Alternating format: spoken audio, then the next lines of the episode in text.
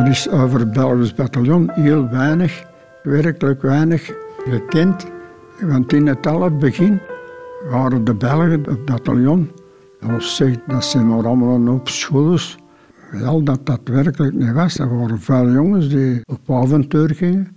Er waren jongens bij ook veel Vlaamsgezinden. Er was zelf veel adel bij. Als het weet, hoe was er gevochten met de Belgen, tot hun laatste kogel. En dan met de schub, totdat er geen mogelijkheid meer was. Ik vind niet dat wij de waardering hebben gekregen dat we verdienen. Ik denk geen eenvoudig omdat de mensen niet wisten wat we gingen er gedaan hebben. Iemand. Iemand. Iemand. Iemand. Wil jij eens iemand zijn? Iemand. Iemand. Iemand. Iemand. Iemand. Iemand. Iemand. Iemand. Emile, een van de 3171 Belgische vrijwilligers die begin jaren 50 gingen vechten in een vergeten oorlog. De oorlog in Korea. Dit is een iemand van Veerle de Vos. Ja, goeiedag meneer Van Beem. Het is hier uh, Veerle de Vos van de radio. Oh, dat is in orde. Ja. Ja.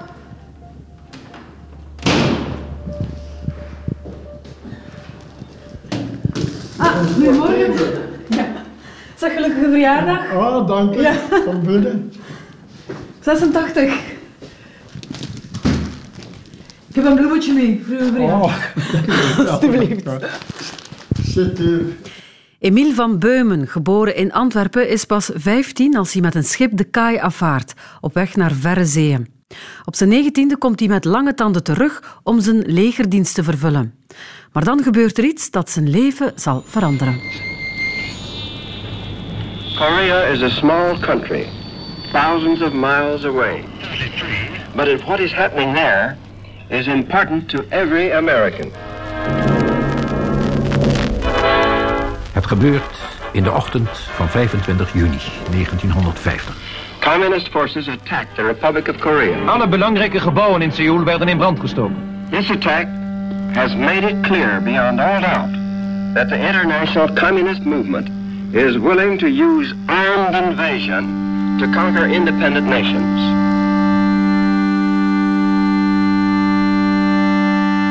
Ik was dus milicien. En ik was ook voor mijn ouderdom 10, 20 jaar vooruit tegen de miliciëns waar ik mee samen was.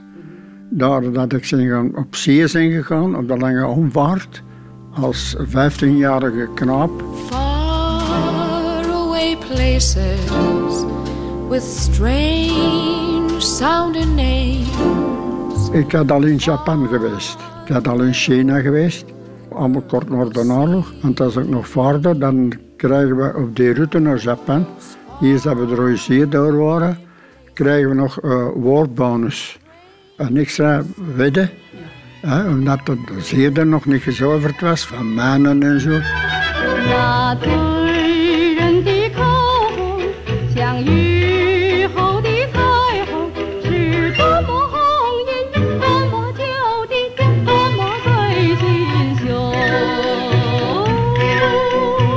En bij mij was ik al in het leven veel vrijer dan de jongens die eigenlijk nog nooit uit hun dorp hadden geweest.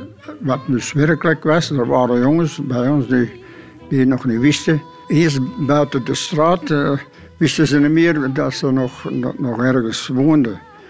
En ik voelde me daar niet thuis. Ik was ook niet gewoon van aan een zeker discipline.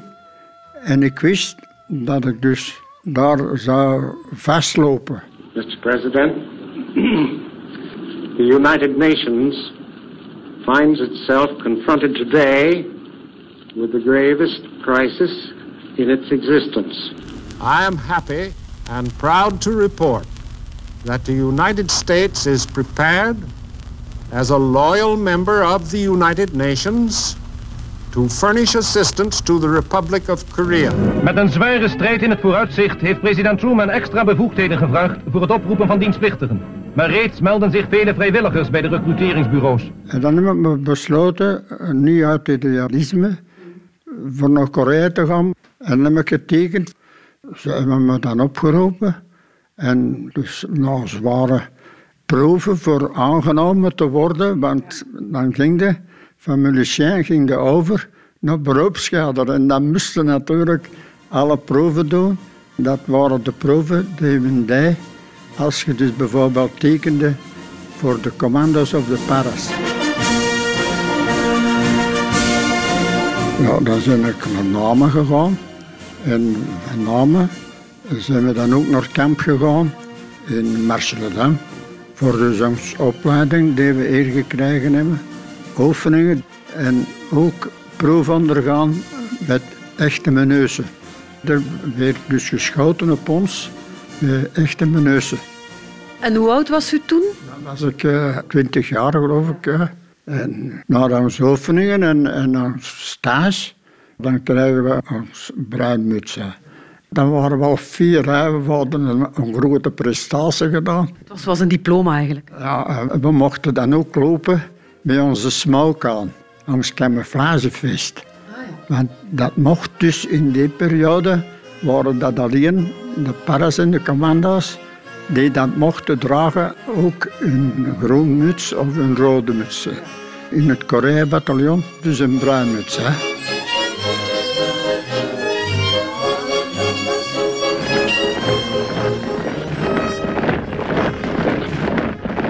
Maar in de eerste dagen van november komen er berichten dat China heeft ingegrepen. The communist threat is a global one. Its successful advance in one sector threatens the destruction of every other sector.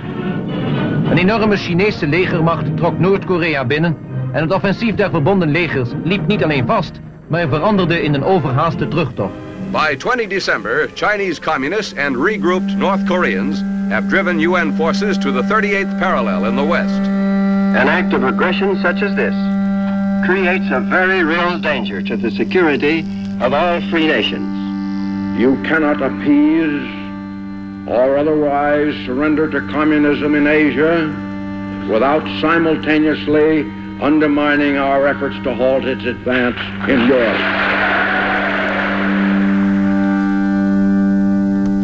Een deel van de mensen die vertrokken deden dat wel uit een soort idealisme? Ja, ik denk dat wel. Er waren wel een paar bij die dus werkelijk Vlaams gezind. Er waren dus gasten bij die dus Vlaamse jeugdbewegingen waren. Maar ik heb dat idealisme niet gehad. Vechten tegen het communisme of zo? Dat was niet... Nee, nee, dat niet. Ik persoonlijk tegen het communisme. Uh, wat was het communisme als je niet in de politiek bezig bent? Dan volgde niet. Is dat goed, is dat niet goed? Meer wat avontuur en misschien maar gedoctrineerd van door de film of zo. Allemaal denkt dat, ja, dat hem nog ging gaan. Dat, dat in die tijd dat hem John Wayne is misschien of zo. My name is Stryker. Sergeant John M. Stryker. You're gonna be my squad. A rifle squad. Three of us have seen action. En wist u voordat u vertrok hoe dat Korea eruit zag en, en wie tegen wie vocht? Ja, dat wist ik wel, omdat ik gevaren heb, te lang omvaart. En door mij wist ik wel wat ik eigenlijk was verwachten. En ik had hier in België toch ook de gazetten gelezen. En ik wist dan ook al dat de slag om de Injim, dat ik, dat ik ergens naartoe ging, dat dat niet voor een pakje patat fruit was, zal ik maar zeggen. Dat wist ik toch ook. Ik begrijp dat wel. Dat ik dus ging er ging en dat ik ging er ging vechten en niet voor te spelen was. Dus dat begrijp ik allemaal wel. The Imjin River, Korea, scene of one of the most celebrated last stands in military history. A battle which remains to this day the bloodiest battle fought by, by British troops anywhere, comprising the Belgian battalion. On the 22nd of April 1951, British troops defending the hills above the river were waiting. Somewhere to the north, unseen, a massive Chinese army was heading towards them. Waren er al Belgen gesneuveld toen ook, toen u daartoe kwam? Ja, dan worden er al gesneuveld hè, in de Injim. Hè. Dat is eigenlijk het eerste grote gevecht. En dan worden er al gesneuveld. Hè. Want daar is het bataljon. Hij heeft daar ingesloten gezeten. En de Engelsen die hebben er heel, heel veel doden gehad, gesneuveld door het feit dat die dus niet uit die omsingeling zijn geraakt. En uw familie, wat vonden die daarvan, dat je zomaar vertrok? Ik zal zeggen, ik heb tegen niemand niks gezegd. Mijn moeder, die is het eigenlijk maar op het allerlaatste moment te weten gekomen. En ze kostte niks gedaan, want ik had een ouderdom. Ze kostte me niet tegenhouden. Maar ik wou dat dus niet zeggen, want ik had dus ook een broer die een oorlog had meegemaakt, wat Engels slijger. En eigenlijk wisten ze het niet totdat ik vertrokken ben. Ja. Natuurlijk was dan een, uh, een hele hoop zever, zal ik maar zeggen, waar ik niet op gereageerd heb. Uh, dan hoorde wel zeggen, zeg, ga, ga wat aan, wat? Uh, maar ik was weg en ze kosten er toch niks aan doen. Hè. For now it's goodbye Maria, I'm off to Korea, far across the sea. Eind augustus 1951 vertrekt Emile met een nieuwe lading Belgische vrijwilligers richting Korea. Niet met de boot zoals het eerste bataljon, maar met de IJzeren Vogel. Een reis die vijf dagen zal duren. De eerste landing dat was dus op de Azores. Van de Azores zijn we naar Amerika gegaan. Een vliegveld ligt tegen New York, een militair vliegveld. Vandaar naar Californië, maar onderweg er was dus een motor die uitgevallen was, zijn we in Oklahoma moeten landen. We waren dus aan we mochten, we mochten dus in het stadje gaan, maar wij hadden Belgische uniformen aan. En in die periode, ja, dat was allemaal zomergoed, dat kenden we niet. Dat was een, uniform dat voor winter in Siberië was. En de Amerikanen die waren verwonderd en dan vroegen die, are you Russian? Said, no, we are not Russian, we're Belgium. Belgium? Dat moesten we al uitleggen. Ja, vandaar zijn we dan dus naar Californië gegaan. Van Californië en we dus de grote oversteek. De oversteek, laten ze zeggen, met het punt no return. Omdat je in die tijd met een motorvliegtuig.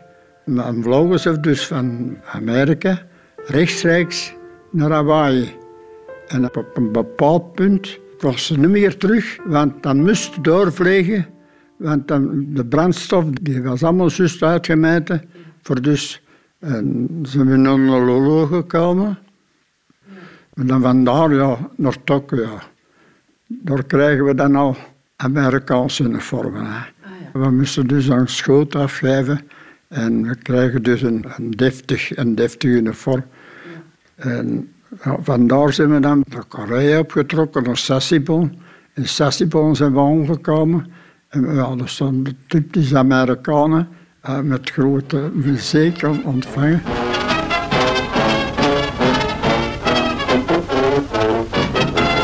En vandaar zijn we dan vertrokken met een trein. Eerst met de cabion op de auto, dan daar zag dat verschil al. Dat was al een open cabion. En dan een hele avond trein. Zo zijn we dus dieper naar, uh, in Korea gegaan. Korea, dat eeuwenlang onder invloed van China stond, was sedert 1910 een kolonie van Japan. Maar toen de Wereldoorlog was gewonnen, rukten Russische troepen Noord-Korea binnen en Amerikaanse troepen het zuidelijke deel. De 38e breedtegraad werd de demarcatielijn. Maar in 1948 wordt in het zuiden de Koreaanse Republiek uitgeroepen en in het noorden de Koreaanse Volksrepubliek. De oorlog in Korea eist van de strijdende legers zware offers. Maar die oorlog treft toch de weerloze burgerbevolking wel het hart. Dus de mensen die hadden er ook geen eten of niks. Hè. Korea was een land dat jaren bezit is geweest altijd, hè, van de Japonees. Dan na de bevrijding, dan hebben ze er direct een oorlog gekregen. Hè. De mensen leiden, kosten hun land niet bewerken of niks. De vluchtelingen kennen altijd geen rust. De overgrote meerderheid doolt door het land. zonder hoop binnen afzienbare tijd een bestemming te zullen vinden. From mother's arms to Korea, and tomorrow I'll face the front line. Ik was ingelijfd bij de zwaar wapens Rike-afdeling. De Rike's, dat zijn eigenlijk de verkenners. Dus we zijn in stelling gegaan. Dat was dus afwachten. Wat gaan de Chinezen doen, en de Noord-Koreanen. Gaan ze aanvallen. Voor dat te weten moesten we altijd patrouilles lopen. S'nachts een wacht. Nu en dan moesten we dan een aanval doen. Dus de compagnie die aanviel, die vroegen dan steun van de zware wapens. Wij hadden drie soorten wapens. De punt 50, heel zwaar mitrailleus. Ook een punt 30, luchtkoeling en punt 30 waterkoeling. En na vanand, waar dat we naartoe gingen, pakten we de wapens mee dat dus de compagnie vroeg. We lagen dan ook wel in een gevaarlijke positie, want dus wanneer dat de vijand eerst dat ze wisten waar dat dus de steun, vuur was, schoten ze dus met mortiers naar die plekken. Zijn u zelf ook bang geweest op een bepaald moment? Hebben ze gezegd van ja, nu loop ik gevaar? Wel, je moet dat gewoon worden. De eerste nacht dat ik alleen op wacht stond, dan dacht ik, oh, dan zag ik overal zag ik bewegingen. Ieder geruis, dan- dacht ik, en dan heb ik wel, de uur dat ik op wacht heb gestaan, wel, en ik zou zeggen, ik had niet van wel schrik, maar dan, ja, dan was ik, was ik bevangen, werkelijk. Als er iemand had afgekomen, had ik een eerst geschoten in plaats van te roepen. Maar voor van de rest, nee.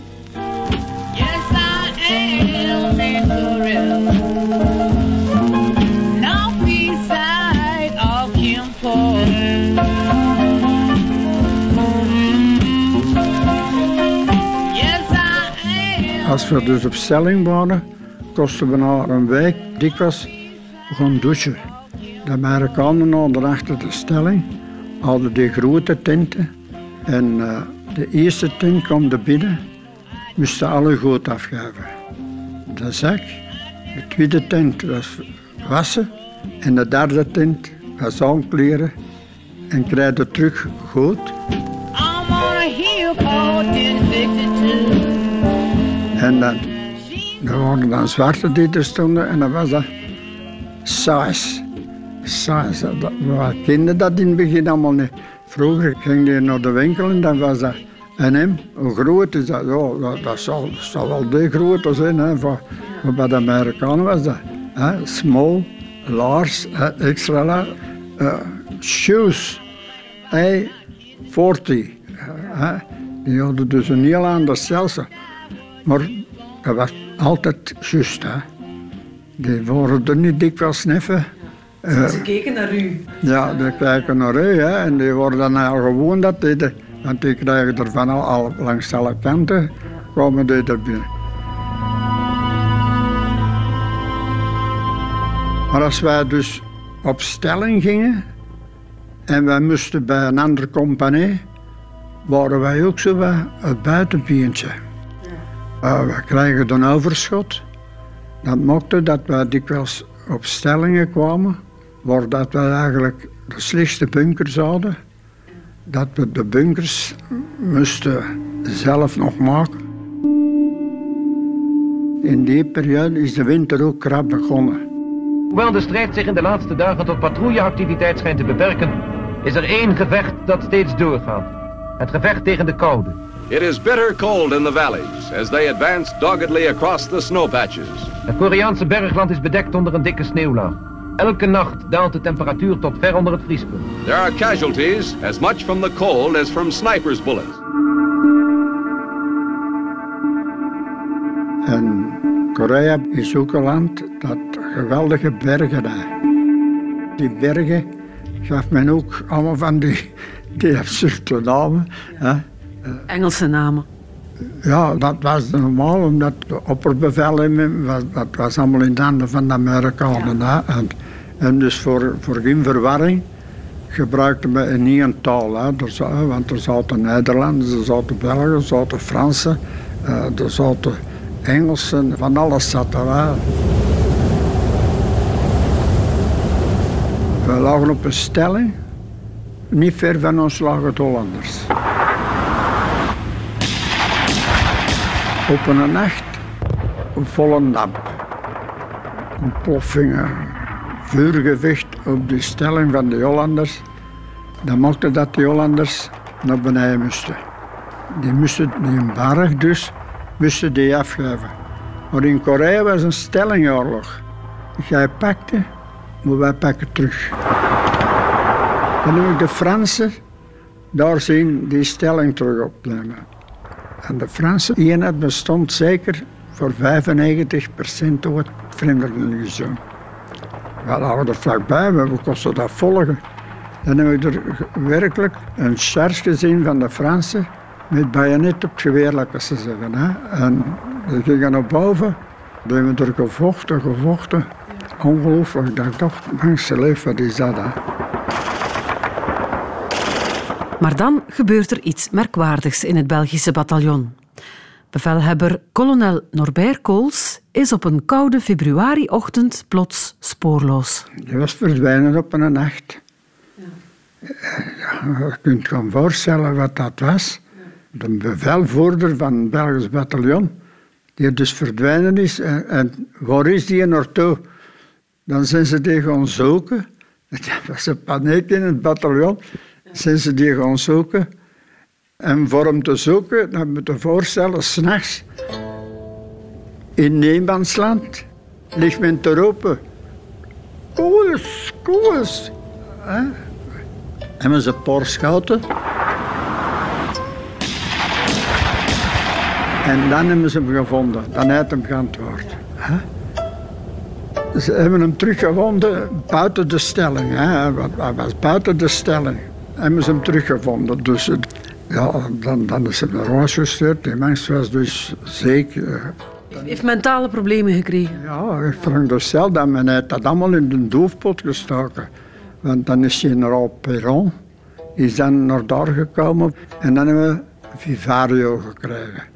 Ja, dat was een man die vooruit, vooruit, vooruit. En dan is in het bataljon dus een andere sfeer gekomen.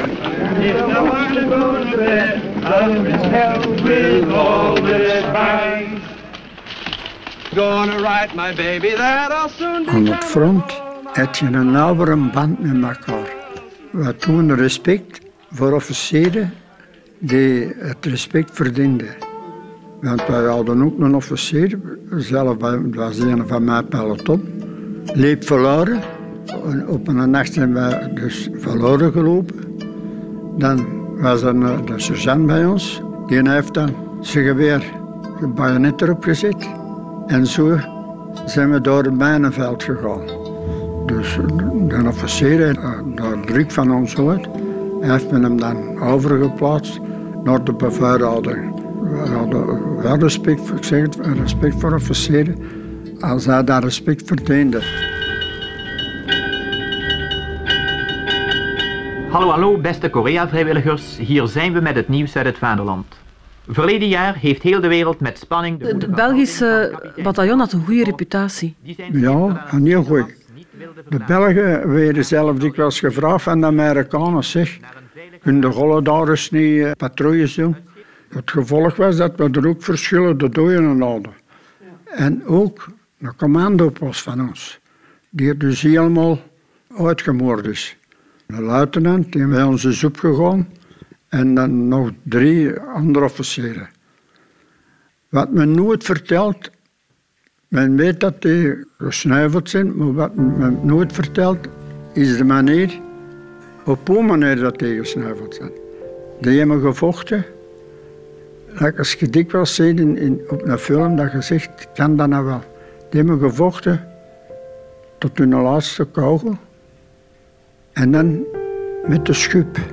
We hadden ook allemaal zo van die kleine schubjes. Die hebben aan vechten geweest voor hun leven. Tot totdat er geen mogelijkheid meer was. En, en die zijn allemaal dus hun vader geschoten in, in die bunker. Die waren, die vechten dus in, de, in hun bunker. Hè.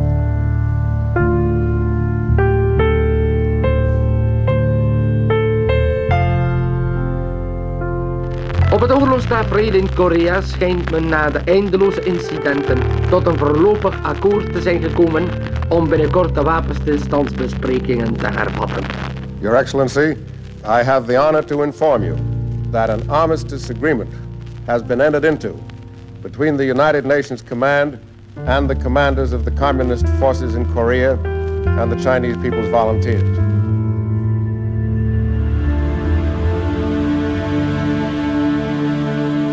Als je dan terug bent gekomen, vindt u dan zelf van we hebben te weinig waardering gehad voor wat we daar gedaan hebben? Waarom te weinig waardering? Ik denk één eenvoudig omdat de mensen niet wisten wat we gingen er gedaan hebben.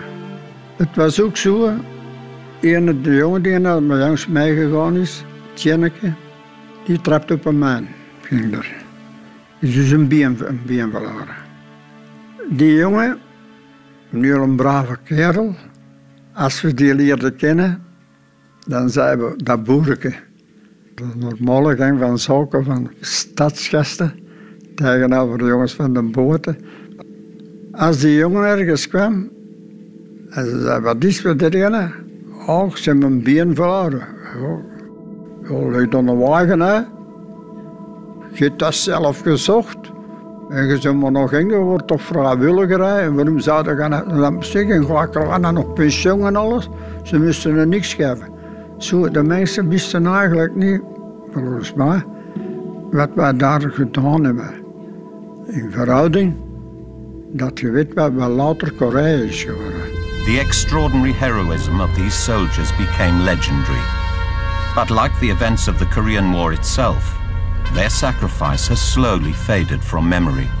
Personally, I do feel that there probably never was a war like this one, small as it may be, for bitterness and savagery.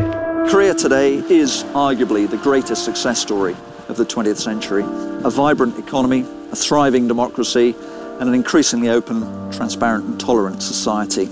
A very different country to the country which is about four or five miles north of here, North Korea. Korea is een succesrijke natie geworden. Ik spreek nu natuurlijk over Zuid-Korea. En wat Noord-Korea betreft is een wat afschrikwekkende natie. Perhaps no other nation on earth represses the human spirit more heavily and more powerfully than does North Korea. Maar als de Belgische paras, die in 1964 enkele duizenden blanken evacueren uit Congo, bij hun terugkomst als echte helden worden onthaald, dan roept dat bittere gevoelens op bij de Korea-veteranen. Als ik dan zag wanneer dat de paras, waar ik heel veel respect voor heb, naar Congo zijn gegaan en daar Belgen hebben gedaan, die er eigenlijk ook grote manier hebben gespeeld en die ook wisten naar waar dat ze zijn gegaan. Als dat de paras terug in Brussel zijn gekomen, een grote parade hebben gekregen. Plus allemaal op straat. Dus als ik dan zie wat die ontvangen zijn, volst verdiend. Hè? Ja. Er. Maar eigenlijk grote prestaties zijn er niet gebeurd. En als ik dan zie, als de gesneuvelden uit aan zijn gekomen van Korea, aan de kooi, dat, dat men, voilà, zegt zijn zoon, ja, Oh, die hebben dat allemaal zelf gezocht. Hè? Ja. Zie je? Ja, Dan zie ik zo, die naar de Congo gingen voor te werken. Die wisten ook wat ze deden. Nee, ik vind niet dat wij de waardering hebben gekregen dat, dat we verdienen. Ja. Nou, vanuit dat, dat ja. Zie wat de Belgen er gepresteerd hebben. Want zij worden meer in Amerika en in Korea gewaardeerd en het beneden gewaardeerd wordt. Je hebt weinig waardering hier gekregen, maar je hebt nadien wel gevoeld... Zuid-Korea heeft wel gewaardeerd wat jullie gedaan hebben. Ongelooflijk. Ik moet zeggen, wij worden gewaardeerd. Nu, nu nog altijd. Hè. Alle jaren is er een feest. Korea is altijd vertegenwoordigd. Zelf nu uit de Koreaanse ambassade beslist dat bij een begrafenis op het graf dat er bloemen worden opgezet. Ik word dus ook op militaire grond begraven. Hè. Ik wil dat hebben. Ik heb daar recht op. Want ik kom regelmatig. Het Joegoslav is hier dichtbij. En uh, mijn kameraad luidde hier ook op het. Een van mijn goede kameraden, Dalemans. En misschien is, speelt dat wel een beetje mee. Want voor het van de rest moet ik zeggen, nou mij sterft de familie nooit. Ik zei altijd tegen mijn vrouw als ze er was, uh, ze, dat, dat is een notte. Dan heb ik een stukje voor gezorgd. Zo uh, lachen en altijd. Hè.